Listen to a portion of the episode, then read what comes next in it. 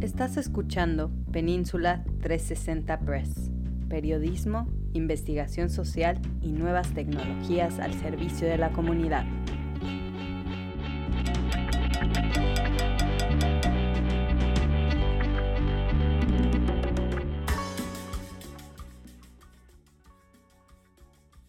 En 2019 había 8.715 miembros de las Fuerzas Armadas en tareas migratorias en las fronteras norte y sur de México. Para abril de este año, la cifra llegó a más de 28.500.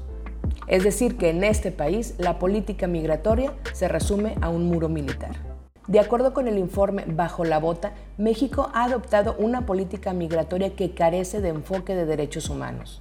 El uso sistemático de la Guardia Nacional, cada vez más militarizada, como aparato de control, contención y disuasión migratoria, solo ha aumentado el número de detenciones arbitrarias, discriminación, violencia contra las mujeres, uso excesivo de la fuerza y omisiones que han llevado a la pérdida de vidas, la mayoría de las cuales han quedado en total impunidad. Por si fuera poco, en este sexenio, igual que ha sucedido desde Vicente Fox, este país no ha podido construir una política migratoria propia, sino que hemos estado a expensas de lo que decide Estados Unidos.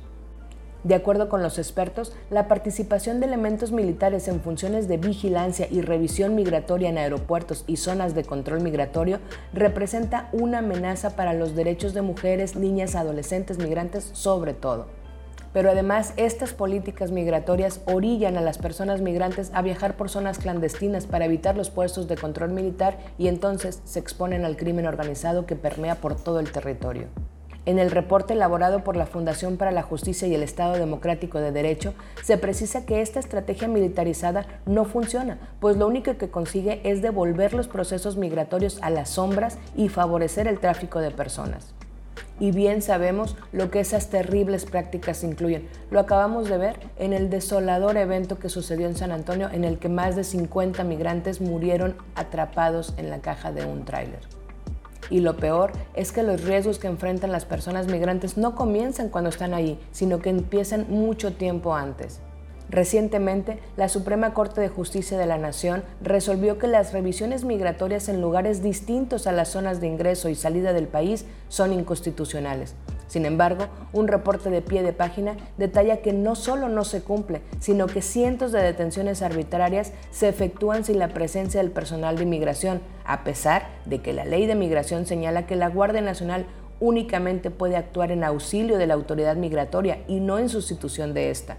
Por si fuera poco, la mayoría de las detenciones se basan casi siempre en características físicas de las personas, convirtiendo a las personas indígenas y afrodescendientes en las principales víctimas de estas violaciones de derechos humanos.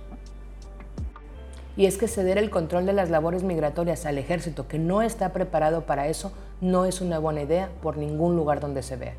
Migrar no es un delito, es un derecho y a partir de ahí se debería construir las políticas migratorias de un país y definitivamente bajo la bota no es una política migratoria.